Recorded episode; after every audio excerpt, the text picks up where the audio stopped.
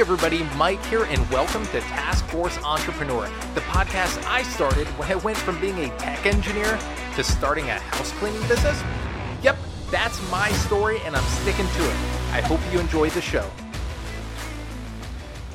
All right, so welcome to Task Force Entrepreneur. As you heard in the intro, I'm starting a cleaning business. To be more specific, cleaning people's houses. And you know, I my background is uh, probably just close to 20 years in the information technology field. Um, I've worked for a variety of companies. I've worked, you know, all over the place, all over the United States with very, very large household brands. And to be honest, I've I've had a lot of success in this career, and I don't mind the work, and the people are nice, and I, I really don't have a lot of complaints. So then, the next natural question I get from friends and family is, why would you ever start a house cleaning business when you could just put more time into your existing career and, and you know get raises and promotions and you know all that fun stuff? And to that i say i've always been built as an entrepreneur. I mean when i was seven years old i sold I, I created bracelets right? And i'm not the most artistic person so i don't know why i made these but someone showed me how to make them when i was seven. So i created the bracelets and i sold them for two dollars at church. Uh, my dad wasn't happy about that one, by the way. I ended up having to donate all of the proceeds, but I made 80 bucks in the period of like an hour. So I don't know. I think I've always just kind of had the bug to find creative ways to make money. And uh, I've started many businesses over the years. Most of them have, you know, just kind of uh, just fizzled away due to inaction or me getting bored. That's that's probably my my kryptonite is I'll do a little bit and then I'll get bored and move on to the next thing. Um, the others failed because I put a lot of uh, hope and I depended on other people. So I would say, well, I'm going to team with this person. And the minute that they lost interest, I use that as an excuse to just say, you know what, I'm done here. You know, the funny thing about it is, I, I did mature over the years and I realized what was going on. So I started another business. Uh, this is my most recent one and this was in the tech field. I was providing training, uh, pr- producing video training, and uh, it went really well. And, and, to be honest with you guys, in the next six months after I ended it, I was actually planning on going full time with it, and I was going to produce a massive catalog of training, and I was going to really be a force in that field. Uh, I was really, really sure of it. Things were on the right track. Um, profit was looking good know, customers were happy, everything was good. But then I ran into an issue. The employer that I worked for uh, decided it was a conflict of interest. And to be completely honest with you, it wasn't. I was actually, if anything, helping them. I was excited and telling people about their products. And, you know, ultimately, it was a good thing for them. There's no other way you could look at it. It was always a good thing for them. But uh, all it took was the wrong person to look at it and they sent me a letter and told me to stop or I would get fired. So, uh, at that moment, I, to be honest with you, I spent two days in bed just not doing anything. I didn't want to talk to anybody. I didn't want to do anything. I was just done. Uh, I had worked really, really hard on that training company for two years, two and a half years, and then it was just instantly taken away days before Christmas on top of all of this. So the timing could have couldn't couldn't have been worse, right? Um so finally, you know, after a couple days of feeling sorry for myself, I kind of sat back and and took stock of, you know, where I was at in life, right? Uh, I am 36 now and I'll be 37 in a few couple weeks. So um you know, I was I kind of looked at everything and I'm like, man, I, I'm not where I want to be. I have the skills, I have the knowledge, I have a background. Uh, I've done some form of you know marketing advertising. Uh, i work in sales technically even though i'm an engineer. So i have lots of customer facing sales experience. Uh, i built websites. I know how to automate things. I know how to do email marketing. So i was looking at all of these skills and i realized i have a really good skill set but i just have been bad at using it or maybe focusing it on the right thing and don't get me wrong, I I don't think I know everything. There's a lot of stuff I don't know. I, I'm just saying I felt like I had the right tools to be in a position to grow significantly as a business and learn along the way and get better at all of those things.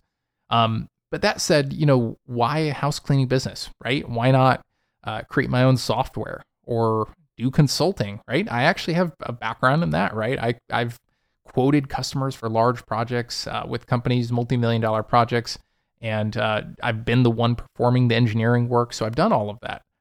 Well, the problem is when when you're competing with those people, you're competing against you know really smart people, really good people with a lot of resources. And the other thing is that when I look at service businesses, a lot of service businesses operate like it's still 1990. I mean, they're using fax machines and they're, you know, having to return phone calls based on a voicemail. You know, they're not even picking up the phone. Um, they're not showing up for the job, right? There's a lot of things that I feel like is just lacking in the service industry a- a- as a whole, right? Especially if we start talking about home services, you know, things like pressure washing, um, gutter cleaning, you know, lawn mowing, right? That's a huge one. Landscaping companies, I've had multiple that just didn't show up. Um, pest control companies, right? Same story there. We pay for pest control, and and we're actually about to cancel the contract because we've had it for years, and they show up for about five minutes. They, you know, they were really on top of it the first one or two times they came out. After that, they basically do nothing and have done nothing for the last year. Um, so, you know, things like that, right? So I think that it's easier to compete in the service business because you just provide a superior service, use technology. That's a huge piece of my strategy. And I think that will be enough to differentiate and to grow a profitable business. Now, I guess to finally kind of wrap that up, right? Why a cleaning business? I, I keep saying that, but I haven't actually answered it. Um, it's it's kind of funny. You know, I would have never thought I would be talking about starting a cleaning business. Never, not in a million years.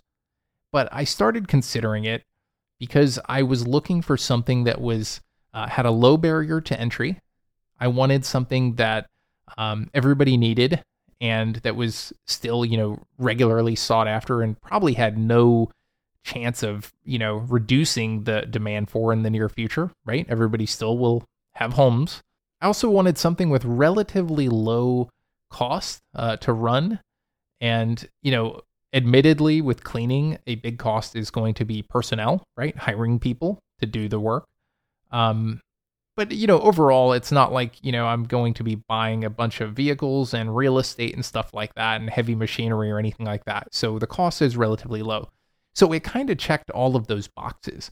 But the one last box I had was it must be a business where I feel the average operator is lacking technically or has not used technology to the the fullest extent that they could to grow their business. And I think that is absolutely the story with residential cleaning businesses. Now, to add to this, there's another kind of X factor here that's kind of crazy and that is my mom actually ran a cleaning business uh, for I think it was 10 or 15 years when I was young. Um, so she ran, she was self employed, she was kept it up for quite a while. I mean, it was really just her, um, but it was successful. She had a steady clientele and, you know, she liked it, right? Uh, so when I was a kid, I actually went with her, you know, fairly often on different jobs, and you know, I guess helped out as as much as a, a little kid can help, right? Um, so it wasn't scary to me. It didn't seem like too much was unknown. I, have kind of always had this knack for cleaning, which is really weird, but I am definitely a self proclaimed clean freak. I like stuff clean. I scrub, I clean. I like it, right? So when you put the tech side of me together, you put the competitive side of me together, and the entrepreneur, and then the cleaning, it just kind of makes sense. Now, as far as why I'm documenting it, um, you know, there's podcasts out there and they talk about businesses and all of that. And, and they talk about how they make, you know, 80 grand a month, right? And I hope to be there and I hope to be one of them at some point. But I really wanted to have this documented from the beginning because I don't think that you get to see that a lot. A lot of times you don't get the benefit of seeing the whole story. So my goal here, and I don't know if, you know, I'll be successful in it. I hope I will, is that I want to document this from the beginning so that you can listen to this now and then you can listen to this five years from now to an, another episode and say, man, Mike just, you know, look where he came from, right? At the beginning, he was talking about, you know, which vacuum to buy, and now, you know, they're doing two million dollars a year in business, right? That's that's my goal right there, and uh, I'm quite a bit, uh, you know, inspired by people like Nick Huber from the Sweaty Podcast or the Sweaty Startup, rather. Sweaty Podcast would be a weird concept, but the Sweaty Startup Podcast with Nick Huber is excellent. Uh, Nick is a huge fan of service businesses, so uh, I became one as well, and uh, I, I, owe it a lot to him, you know, in, in terms of the motivation and, and even considering them. To be honest with you, because I was all about making software and passive income and all of that, and uh, you know, he made me a believer for sure. But you know, there's other podcasts too, right? Entrepreneurs on Fire with JLD. If you have never listened to that podcast, he's a huge inspiration to me, especially because he's former Army. Uh, I'm former Army as well, so I served in the U.S. Army for for uh, about seven years. So uh, we kind of have that connection, right? So listening to him and the success he's had with his podcast, granted, you know he is a professional podcaster. I don't think I'll ever be labeled that. Um, you know, but I just wanted to document it for other people, really. That's the goal of this podcast, not to, you know, profit on or anything like that. I just want to have something to share and hopefully it helps someone going through these struggles. I know I personally, like a lot of other entrepreneurs, I suffer from analysis paralysis. I will analyze things 50 ways to Sunday and then end up not doing anything. So, you know, I've gotten a lot better about that, right? But hopefully seeing me go through some of this will inspire some of you to, you know, look inward and learn some things and get better and, and maybe just ask some questions or reconsider things you hadn't reconsidered. In a nutshell, doing this podcast is my way of giving back uh, to those that have gone before me and had a lot of success. And uh, yeah, that's that's kind of what I'm thinking. All right, so where am I now in terms of the business? So I have the name of the business selected. Um, I have uh, registered it with the state, and I've got um, a whole list. I've got a list of like hundred different things to do for this business. Um, you know, I've registered the domain name. I've got an EIN with the IRS. Um, I've got. A, I actually wrote one of the first things I did was I wrote a five-year vision statement. Um, and I'm not sure I want to share it quite yet, but in a nutshell, it was kind of me saying, where is this business going to be in five years? And it's all those lofty, big ideas that you have. And it's not just about money. Some of it is even things like how I want employees to feel going to work that day. How do I want customers to feel when we mess up, right? And then we make it better. So, you know, all the little things, it's very granular. So I sat down and wrote that before I lifted a finger for anything else. And I hope that that'll kind of guide things. But, um, you know, let's see what else. Um, I, have hired a couple of graphic designers to come up with some logo concepts. Uh, I used Fiverr for that. And for this, I wanted to get it right. So instead of hiring one artist, I actually hired two at the same time. I gave them the same brief and the same color palettes and that kind of thing and said, go crazy, right? Give me some concepts. So I'm hoping between those two different artists that I'll, I'll get something back that I like. Um, I've also gone through starting to lay the groundwork for the website. I do have a background uh, to some degree in basic web design and web development. So setting up the website should be uh, to some degree uh, definitely sort of a breeze. I, I, won't need to hire anybody for that. So I will be able to get that up. Um, I've also gone through things like how am I going to schedule jobs, right? So selecting software. Uh, I will be using Jobber. That's the plan at least.